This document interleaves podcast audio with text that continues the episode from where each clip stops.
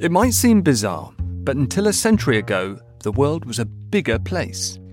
For most people, the only possible method of travel was walking, and a simple trip from one city to another could take days.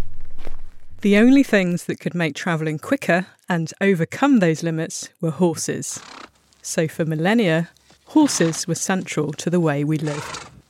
And our cities and our lives were built around that mode of transportation. That's Adam Dorr from the think tank Rethink X.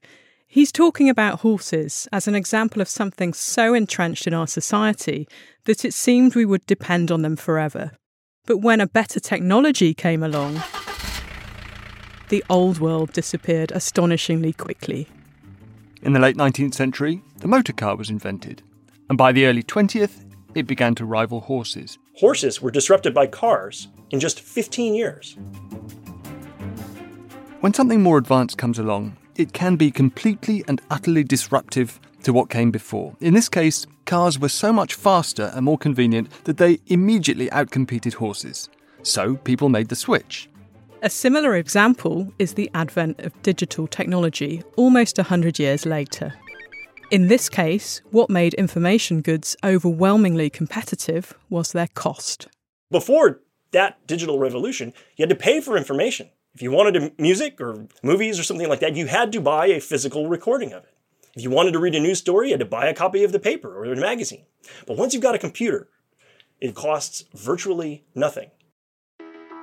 At zero marginal cost to produce, information goods had an extraordinary edge, and their explosion ushered in a whole new set of industries. Literally trillions of dollars of new economic opportunity, and it was built largely on business models that did not exist before. Business models that were based on information being super abundant and effectively free, which was unimaginable before the age of the internet. So, there is enormous potential for rapid change as a result of technology. And Adam thinks we're about to see something directly comparable when it comes to energy a revolution that brings about an era of superabundant, clean energy unlike anything we've seen before.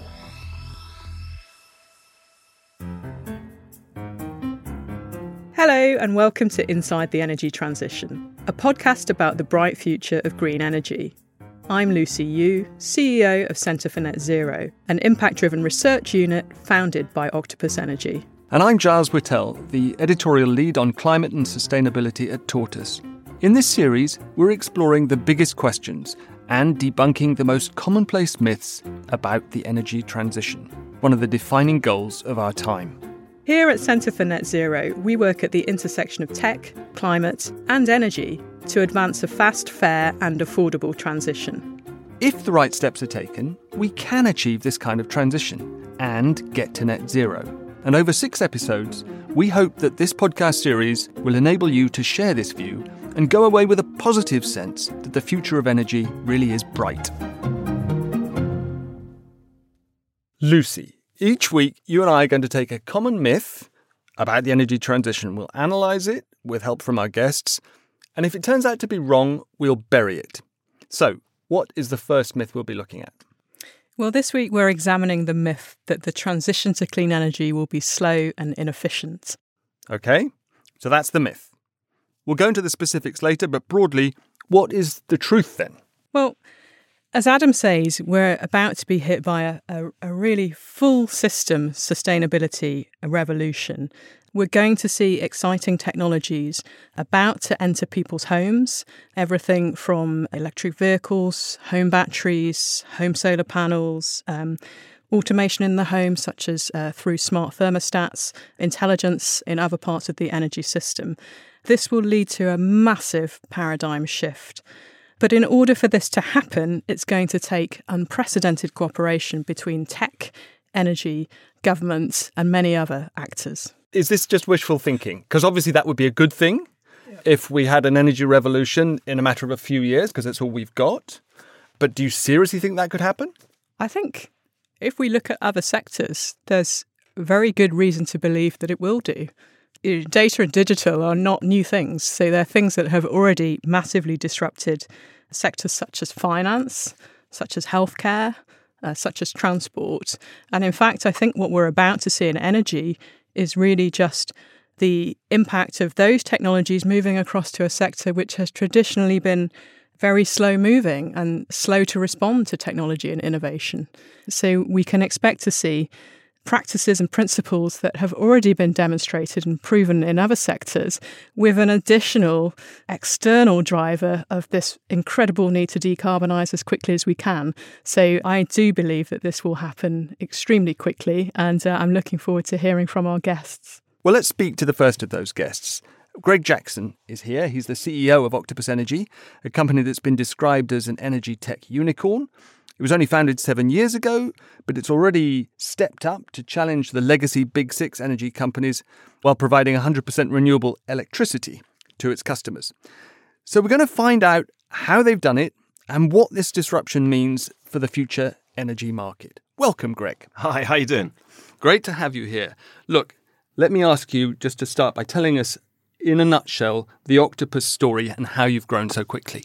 Yeah, so the octopus is uh, a company's job is to drive the renewable energy revolution across the globe cheaper and faster than I guess anyone imagined. And, and the way we're doing that is, uh, first of all, using technology to drive down the cost of an energy company and make it dramatically more agile. That enables us to simultaneously start bringing people cheaper energy while it's greener energy and give them an outstanding experience. So instead of uh, the renewable revolution being done to people, is being done for them and with them. Uh, where we are today is uh, we operate in over a dozen countries. Uh, we've got over 3 million direct customers. Our technology is uh, licensed to uh, over 20 million customers. And we're trying to join it all together because fundamentally, uh, when the wind blows and the sun shines, we now have abundant, super cheap energy. And what we have to do is create a system where we can use it when it's cheap.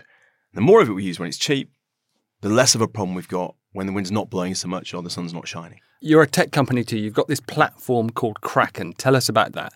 Yeah. So look, Kraken. Uh, when we started this business, we identified that 14% of the revenue of a traditional energy company was spent on overheads and administration. The equivalent figure for Amazon is 2%. And a typical energy company's got two products. Amazon has 300 million. Now, if you can do 300 million products for 2%, it kind of says something about your technology if you're spending 14% for two products. And so today, Kraken powers the Octopus Energy business in the UK and five or six other countries. And it enables us to look, for example, you know, look at a wind turbine. How much energy is it going to be generating? And then be deciding up to two weeks ahead what you'll be doing with that energy. So, you know, we've got a whole load of people with electric cars. If we know it's not going to be windy for a few days, let's reduce the amount we're charging the cars always leave enough in the battery for the uses they need. They can always override the machine intelligence that does this. And then we'll fill the cars up when it's windy. That kind of optimization is the way that we can dramatically reduce the cost of energy as we make both uh, generation and consumption more renewable. And is technology the silver bullet here? You've talked publicly about your plans to bring a digital revolution to the energy industry. Is technology all that's needed to achieve that? Uh, technology is critical in the same way as a minicab office, you've got someone picking up the phone and clicking on a mouse trying to move cabs from one place to another. And you compare that with Uber, which in real time has massive amounts of data on the location of every car and every potential passenger. And it's got really good predictive stuff. So you know if it rains, what's going to happen? It's the same in energy. We need to do this real time matching and forecasting of generation and consumption. But it's nowhere near enough there's a couple of things we should be really aware of. The first is we've really got to understand that countries around the world have made some big mistakes in this transition when it comes to how we work with the citizens of the world. For a long time, renewable energy was a bunch of anonymous construction companies would come and whack, you know, massive, great pylons up on a nearby beauty spot, and in return, uh, local residents would get an extra line on their energy bill to be told it was to tackle a problem that was decades away in a the other side of the world. Instead, you know, the kind of thing Octopus has done is we now, for example, have something called the fan club, where if we have a wind turbine in an area uh, that's part of the fan club, people who live nearby can join the fan club, and they will get cheap energy when the wind's blowing. So in return for having, you know, hosting a wind farm, they're actually getting this benefit of cheap green energy. Now, that kind of thing that says like, how do we make uh, the renewable revolution good for citizens I think is just as important as the technology. Mm-hmm. So it's technology and co-design with the, the people involved. Yeah, and it's the same thing with everything. You know, Uber wouldn't work if it just had the tech. It's also created a, a user experience in the vernacular that you know people enjoy. Uh, the bit where people point at the map and kind of say, "Look, I see the car coming." That kind of thing makes Uber's tech meaningful, and we've got to be doing the same in energy. Can the grid handle the energy world that you describe, especially sort of five, ten years out, where you might have a widely distributed generating system with turbines in every backyard, as it were, with a huge fleet of EVs which can push energy in as well as draw it out. Is is the grid that we've got anywhere near ready for that? You know, the physical grid we've got is already massively underutilized. I think on average it's about uh, runs at about sixty percent of capacity.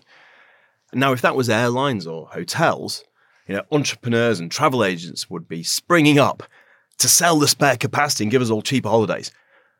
In energy, because we've got these monolithic ways of running the system that are bureaucratic and regulated and run on a sort of 10 year consultation process, we kind of just keep putting more copper in, even though the existing copper is so underutilized the vast majority of the time. So the first thing we need to do is digitize the grid. You know, use the kind of technology I've been talking about to be able to, at times when we've got abundant green energy, give it really cheap access to that spare capacity on the grid and uh, use it to charge electric vehicles, heat homes, run factories, do baking. I mean, it doesn't matter, but let's use it and let's make it very cheap, just as we do with you know spare hotel rooms and, and, and spare airline seats.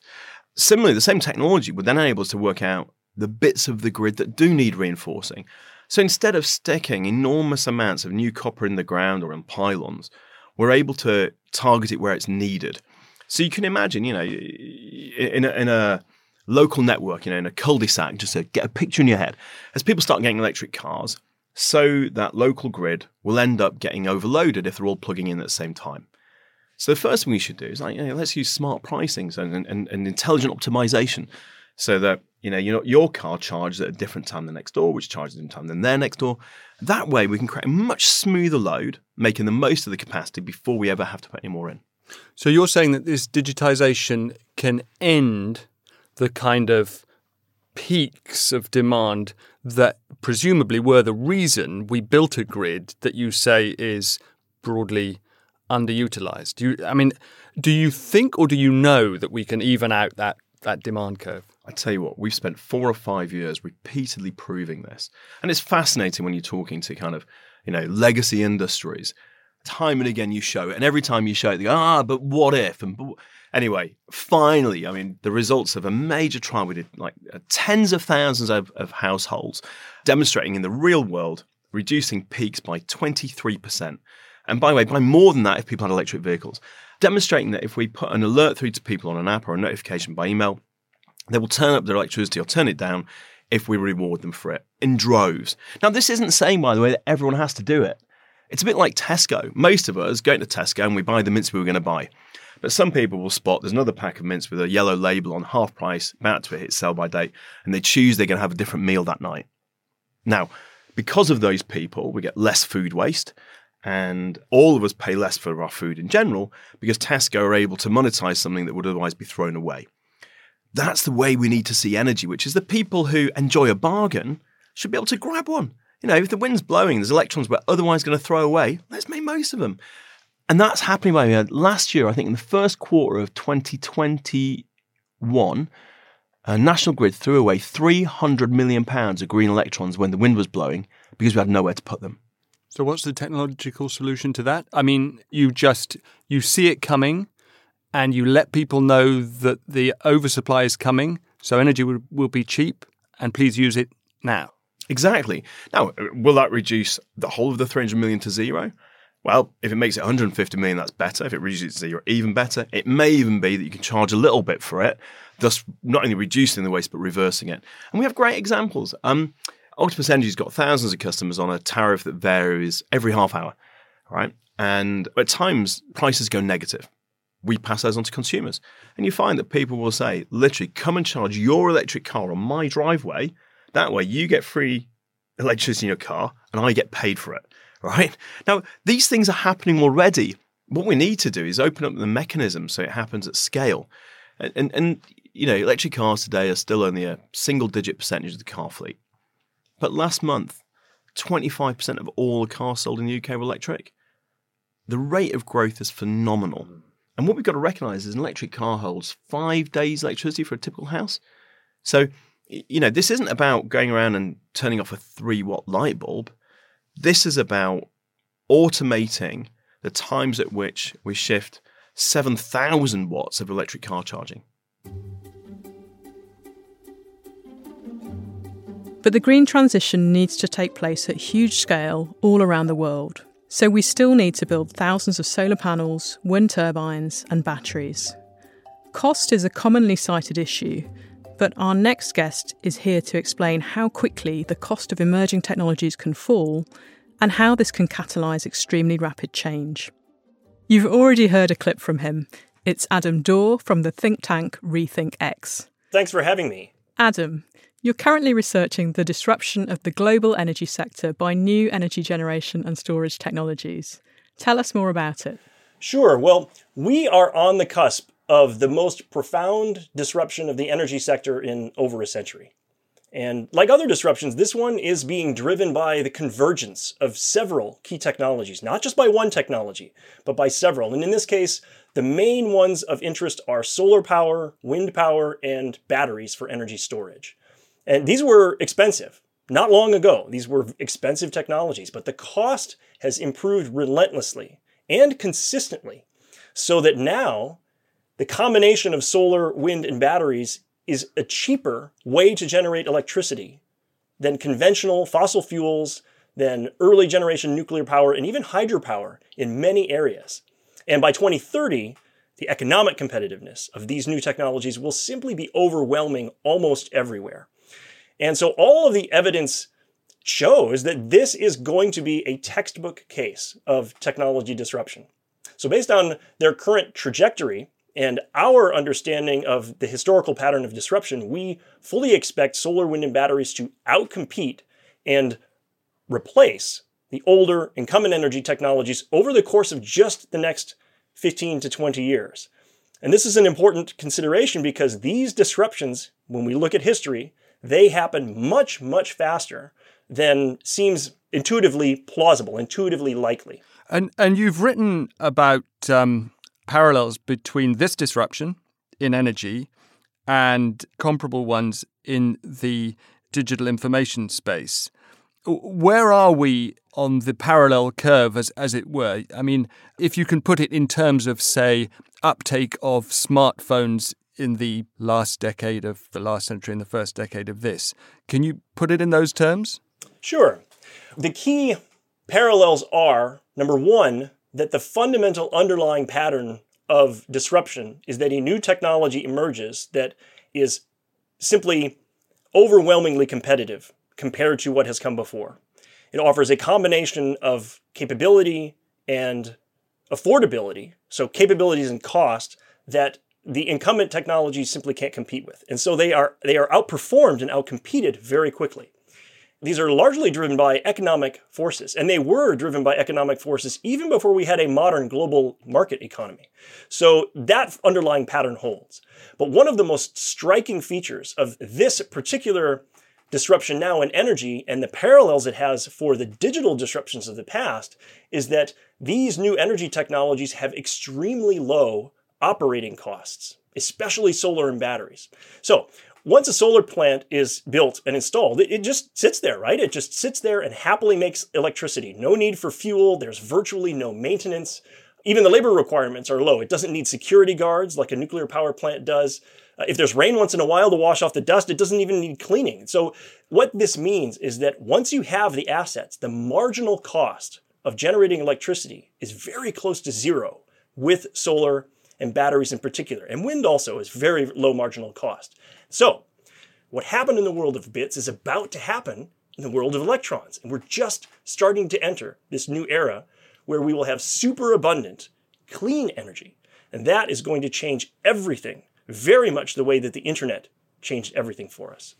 There's a fascinating central idea in, in Rethink X's work on energy and energy futures, um, which is what you've just described, that we will encounter a, a, a situation in the future in which actually renewable energy will become so economically favourable uh, that we will actually have an abundance of it. We will we will have this idea of what you call superpower.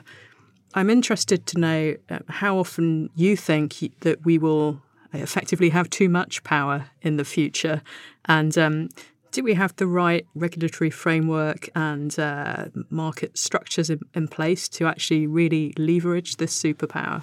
Well, it's a great question. And this is one of the most striking findings in our recent research that any energy system that's based on solar and wind power, it has to be built to get through the worst time of year, right? So that means cloudy weeks of winter when the days are shortest.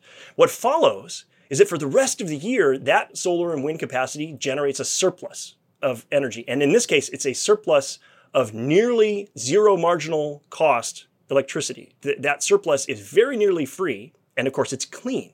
And that's why we call that surplus superpower.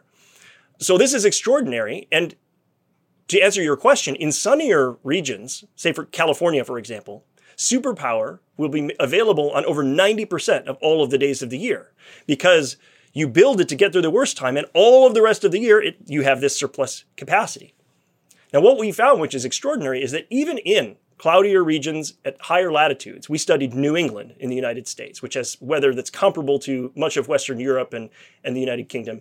And we found that superpower is still available in substantial quantity for about two thirds of the year. So if the system is optimized, if the, if the balance, the mix of solar and wind generating capacity combined with the right mix of energy storage capacity and batteries, if that is optimized, the amount of superpower you can generate in total in a region is enormous. It's up to twice as much as all of the existing electricity demand. So this is like the early days of the internet. The regions that, and nations that embrace this sooner rather than later will reap huge benefits. To get to that point, though, there is a period of infrastructure build out, if you will. There've got to be a lot more wind turbines and solar panels than there are now. So, to what extent are we currently being held back, whether by government planning policies, local, state, federal, or barriers to entry in the market? Well, there are obstacles, and we do have a large build out ahead of us. But an important consideration is that solar, wind, and batteries are now mature enough that they no longer need direct government support to be competitive. That's what's driving the disruption, their competitiveness. And that competitiveness will only rise over the next decade. But what that means is that the best thing governments can do at this point is to ensure that we don't prop up the incumbent industries that are based on older technologies and that there is going to be uh, temptation to do so. There will be pressures from that incumbency, and it's no surprise that they will do everything they plausibly can to secure, to retain government support as their ship is sinking. That will only delay the inevitable. Nothing can stop this disruption, just as nothing has stopped disruptions in the past. But the social and environmental cost of delay would be enormous. So we, the public, we, we must be vigilant and not allow our governments to be captured by those obsolete industries. Now, there's no one size fits all solution. There's no one set of government policies that either isn't working in one place or will work in every place. So we have a lot of learning work to do, experimenting and learning to do. But the I think the bottom line is that these technologies are ready to deploy, and the focus of government needs to be on paving the way, clearing the obstacles, and making sure we are not shackled to the technologies and the industries of the past. Is it the case that prices come down so far that the return for investors in this infrastructure comes down, and that you therefore have a risk of the investment drying up? Is that a problem, or am I just looking for problems? No, this is a legitimate concern, and those dynamics are very complicated, and they vary quite substantially from one market to another, one region to another, one country to another. For example, if you are a business, it will continue to make sense to put solar panels on the roof of your property and batteries on your property, even if the return on investment to those assets at the grid scale has declined. So we have a situation where there's a lot to optimize. There are a lot of opportunities to obtain a return on investment that depend on factors like where will these uh, assets be utilized, when will they be utilized, and by whom. Let's imagine a scenario. Say uh, one city in Texas decided that it was going to make a, a large investment in solar and wind and batteries. And as a result of that, fully anticipating that there would be a very large quantity of what we're calling superpower produced in that region. The situation that would be present there after the build out and the investment in those assets is in that region, in that city, electricity would be very nearly free for a lot of the time. So that city could then attract businesses, new innovative startups, perhaps older industries that are looking to pivot, and anybody who thought they could find a new way to utilize ultra low cost, nearly free, clean energy, especially if they could utilize it flexibly, like at different times of day and in different quantities throughout the year. And if we if that city made that investment, had the vision and the initiative to do so, then it would attract those new industries. And so investment in superpower could be something very similar. It could run directly parallel to something we see like regions offering tax incentives to attract businesses or infrastructure incentives to attract businesses. Free, uh, uh, free electric vehicle charging is an example of, a, of an infrastructure investment that could attract businesses and the public, and new business models could be built around that, right? So, this is the sort of thing that we're talking about, where uh, you aren't building solar, wind, and batteries to make money selling electricity. You're building them to facilitate the creation of value in other ways, built on top of those and the extraordinary condition that they enable, right? It's the same way that Starbucks offers Wi Fi for free to get people in the door to buy their coffee, right? Well, it wasn't that long ago that we paid for internet dial up access by the minute, right? That was not that long ago. In the 1990s, you paid for, to get on the internet by the minute. But it, within a decade, coffee shops were giving away access to the internet for free because they were obtaining value in other ways. Those are the sorts of new, innovative forms of value creation that we're going to see. If you had a blank piece of paper in front of you right now, how would you design the future energy system? yeah, well, this is a fun thought experiment, but I think the key takeaway message here is that there really won't be a single perfect one size fits all design that will work everywhere. And so, what I would do is incentivize experimentation, large pilot projects across the globe, see what works and what doesn't work across a wide range of different geographic and social and economic conditions. I think the important thing is that we cultivate a mindset of innovation, a mindset of agility, and, and openness and transparency as well, because those are the things that we need to learn as quickly as possible. And that's what we need to focus on. We need to focus on learning and then spreading that knowledge far and wide and as quickly as possible across the entire planet.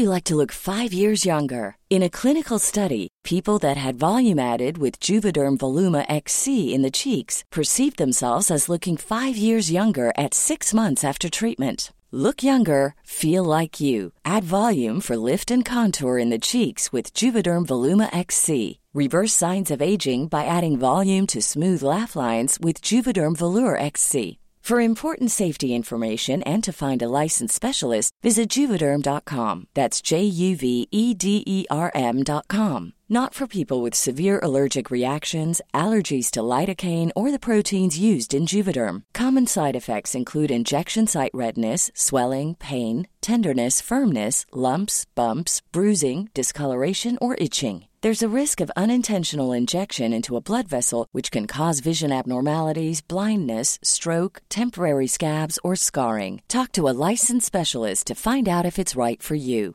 When you're ready to pop the question, the last thing you want to do is second guess the ring.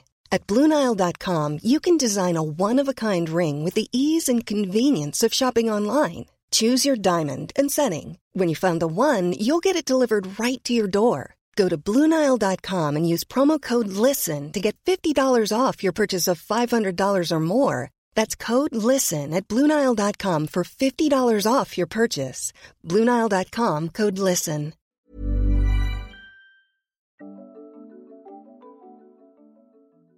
At the very cutting edge of all this technology is AI, which is what powers Octopus Energy's Kraken platform, which is what Greg was telling us about. Now, clearly, data analysis and AI are going to be fundamental to a future that's powered by renewable energies. And that's why our third guest this week is Priya Donti, a computer scientist from Carnegie Mellon University, who is also the co founder and chair of the group Climate Change AI. Priya, welcome. Hi, nice to be here. Priya, what are some of the ways AI can help when it comes to the energy transition? Yeah, so there are three big categories of ways I like to uh, talk about. So, one of these is turning raw information into insight. For instance, as we manage our electric power systems, if we can get a better sense of how much electricity supply, for example, solar power, will have in the future, this can help us to better manage these systems. And initiatives like Open Climate Fix are using um, you know, a combination of satellite imagery and weather data um, in order to create these kinds of forecasts. Another category is making real world systems more efficient. And then a third big category AI can be used for is to accelerate scientific and engineering workflows. For example, as we try to invent, you know, the next generation of batteries for use in many different use cases like electric vehicles or for um, storage on um, electric power systems, usually what you do is you you know, you look at the outcomes of your past experiments, you try to figure out, okay, what battery do I create next? And then you synthesize that battery. It takes several months to test it out, and then you try the next one over again. And this whole process can be really time intensive. So AI has been used to, for example, analyze the outcomes of past experiments and more intelligently recommend what you can try next in order to cut down the number of design cycles. So to summarize the ideas here, it's, you know, turning raw data into actionable insights, helping improve the efficiency of real world operational systems, and accelerating science and engineering for, for clean tech. Broadly speaking, how long does it take to go from the drawing board to AI actually being used to speed up our responses to these problems? Yeah, how long it takes AI to be used, it tends to depend a bit on the AI, but also on the specific use case for which it's being used. For example, in the electric power sector, AI is already very widely used for forecasting. And this is because of a combination of things. One, the data for forecasting, while there's a lot of work to be done to improve that data, to some extent that data already exists. So you can already start to apply AI algorithms to actually analyze that data. And there's already a bit of an established procedure for when you create a forecasting algorithm, how it actually gets integrated into, for example, the electricity control room. Whereas if you're trying to use AI to more dynamically optimize electric power grids, so um, there are lots of procedures on electric power grids that try to make sure that roughly the amount of electric power going into the power grid is exactly equal to the amount of power being consumed. And these processes are traditionally, you know, slow and inefficient, and AI has been used to try to speed those up and make them more dynamic there's both an as- aspect to which the data for for that is only partially there uh, which means that you can't necessarily today create AI algorithms that can do all of this for you. And it's not necessarily easy to test these algorithms out because there isn't an established procedure for actually, you know, deploying them on either the real system or a test system to see how well they work. So these questions around data and is there a place to actually test these things out can really largely determine this this question of how long it actually takes to get from sort of idea to action. AI is something that I've worked on in different shapes or forms for a, a, number of years now. And sometimes it feels as though we're always talking about its future potential. And I'm really interested in, in terms of the energy transition, are we harnessing its full impact as, as much as we could be right now? Is AI just another tool in the toolbox, or is it an active force accelerating us towards net zero? I think that AI can play different roles in different places. In some cases, it can be a way to accelerate or provide additional insight to an existing workflow. And in some cases, it can really unlock new potential that wasn't there before. You know, analyzing um, policy documents in order to help decision makers make better policy. Policymakers have always been making policy, but AI can be a tool that allows them to maybe make more, you know, higher quality decisions based on more information. Whereas in another example uh, of you know more dynamically optimizing electric power grids based on the data that you're getting from sensors in order to foster the integration of renewable energy, this is something that existing methods are really failing to do. So AI can be a really critical component of that aspect. And I would say that we are in some cases i think starting to really realize the potential of ai but there's some from an algorithmic perspective but there's some practical considerations like you know is there enough data available or is there data sharing between different entities so is your algorithm really able to leverage you know a larger set of data to make better quality um, insights that are still, you know, there's still a lot of potential to fix those kinds of infrastructure related aspects in order to increase the potential of AI. But then in some of these other workflows like real-time optimization and power grids, I think we are really you know, very, very pre seeing that potential impact just because we really don't have ways to validate these methods on the ground right now. Okay, so we've talked about AI as a route to more and quicker solutions to climate change, but can it also make it worse? Yes. In the same way AI can be used for applications that are explicitly good for climate change, it can also be used in ways that are explicitly counteracting climate change. So, for example, if you make an emissions intensive industry more efficient, for example, making it cheaper to extract oil and gas, then that potentially impedes the transition to other forms of energy by making oil and gas cheaper. But there are also broader systemic effects that I think we also often don't think about. So, AI is, for example, being used broadly in recommender systems in order to advertise to people and get them to consume more. And we don't think of this often as a directly climate relevant application of AI, but it has huge climate impacts potentially if we're increasing consumption across society. There are other places where AI is sort of a key part of a broader technology, and the sort of trajectory of that technology, how it's actually developed, can depending on how that happens, can either have good or bad impacts for the climate. So, if we think about, for example, autonomous vehicles, where AI is a critical component in the development of autonomous vehicles, if you develop autonomous vehicles in a way that entrenches the role of private and fossil fueled transportation that's potentially counterproductive to decarbonizing the transportation sector.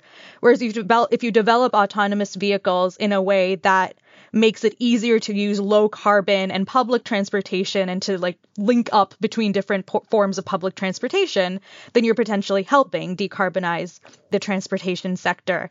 And then, of course, we've talked about applications here, but AI algorithms themselves um, can have a carbon footprint uh, based on the computational infrastructure that they run on, the, the electricity that they use to actually run. So, really thinking about you know, do we always need the biggest state of the art AI model that is using a lot of energy, or can we get away with a smaller model? Doing that holistic assessment is really, really important. From a macro perspective, data centers currently make up about 2% of global greenhouse gas emissions, whereas the electric power sector currently makes up about a quarter. Though, of course, these numbers could change. We want all sectors to go to net zero, and it's important to think about these numbers and trends holistically when we're doing that. So, what's the solution here? Can you orient AI to minimize the uh, negative impact, or is it ultimately a sort of old fashioned human regulatory problem? A lot of it comes down to human regulatory problems. Where are the incentives in terms of where we apply our technologies, where it's easier to make a profit under current sort of profit driven models? Where is talent incentivized to go in the sense of where are there fewer risks or maybe more established pathways to being a data scientist already? I think there are lots of, yeah, regulatory, um, financial um, kinds of questions to answer there. Uh, okay, well, I'm, I'm reassured in a way. At least there'll be something left for us to do. What does popular discourse often get wrong about AI? Popular discourse often assumes you know one of two things. One of them is that ai is going to be the savior that all of us need. It's going to solve every single problem across society. And on the other side you have the skepticism around you know ai is not going to do anything. It's a completely overhyped technology. And the truth is really somewhere in between there are things that AI is well scoped to do. There are places where its you know strengths can really shine, and there are other places where it's wholly inapplicable um, for practical or technical reasons. So it's really important to think about AI as part of that broader toolkit rather than being in some sense anything exceptional that deserves a lot of terror or a lot of skepticism in that way. And Priya, what's one thing that excites you most about applying AI to the energy transition? As I mentioned earlier, I think it's really important that sort of everybody across society contribute all of the skills and toolkits and knowledge that they have to address the energy transition and the broader climate crisis. This is really an all hands on deck kind of situation where we really need to make really rapid advancements across technology and policy and social systems in order to address this issue. So I think the thing that excites me about using AI for the energy transition isn't necessarily so specific to AI as it's saying that it's one additional way for more people to get involved in enabling the energy transition by using that specific toolkit. In the same way that I hope many other communities that, you know, are developing these kinds of toolkits also look inwards and say, how can we use our specific skills and talents in order to address the energy transition? Because the more that every single community does that, the more people we have on board trying out different things and getting us closer to actually addressing this.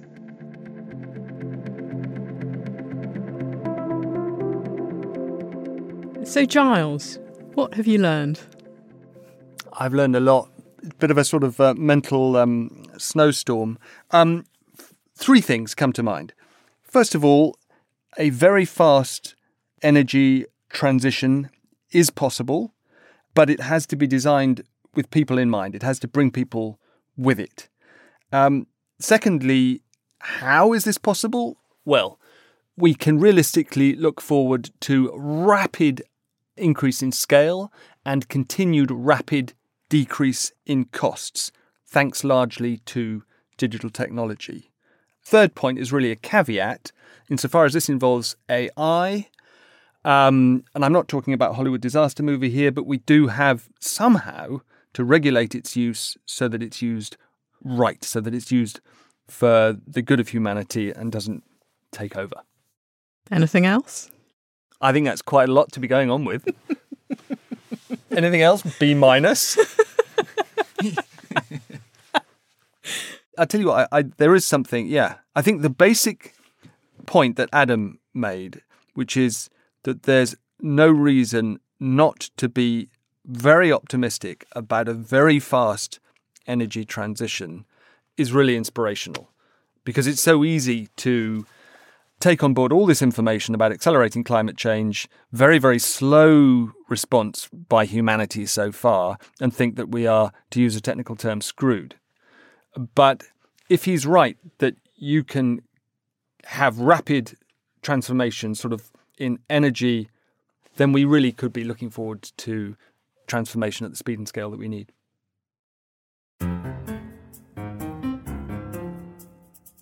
You've been listening to Inside the Energy Transition, a podcast from Tortoise Media, Centre for Net Zero, and Octopus Energy.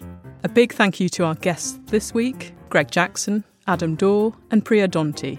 Find out more about us and what we do on centrefornetzero.org. And tune in next time to find out whether it's really possible to run a whole country's energy grid on renewables. Spoiler alert, it will take enormous advancements in flexibility interconnectivity, and storage. This episode was produced by the lovely Phil Sansom, with support from Izzy Woolgar, Gajinder Dhaliwal, and Klitsia Salah.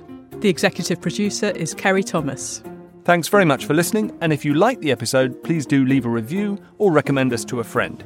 We hope you'll listen in as our series continues.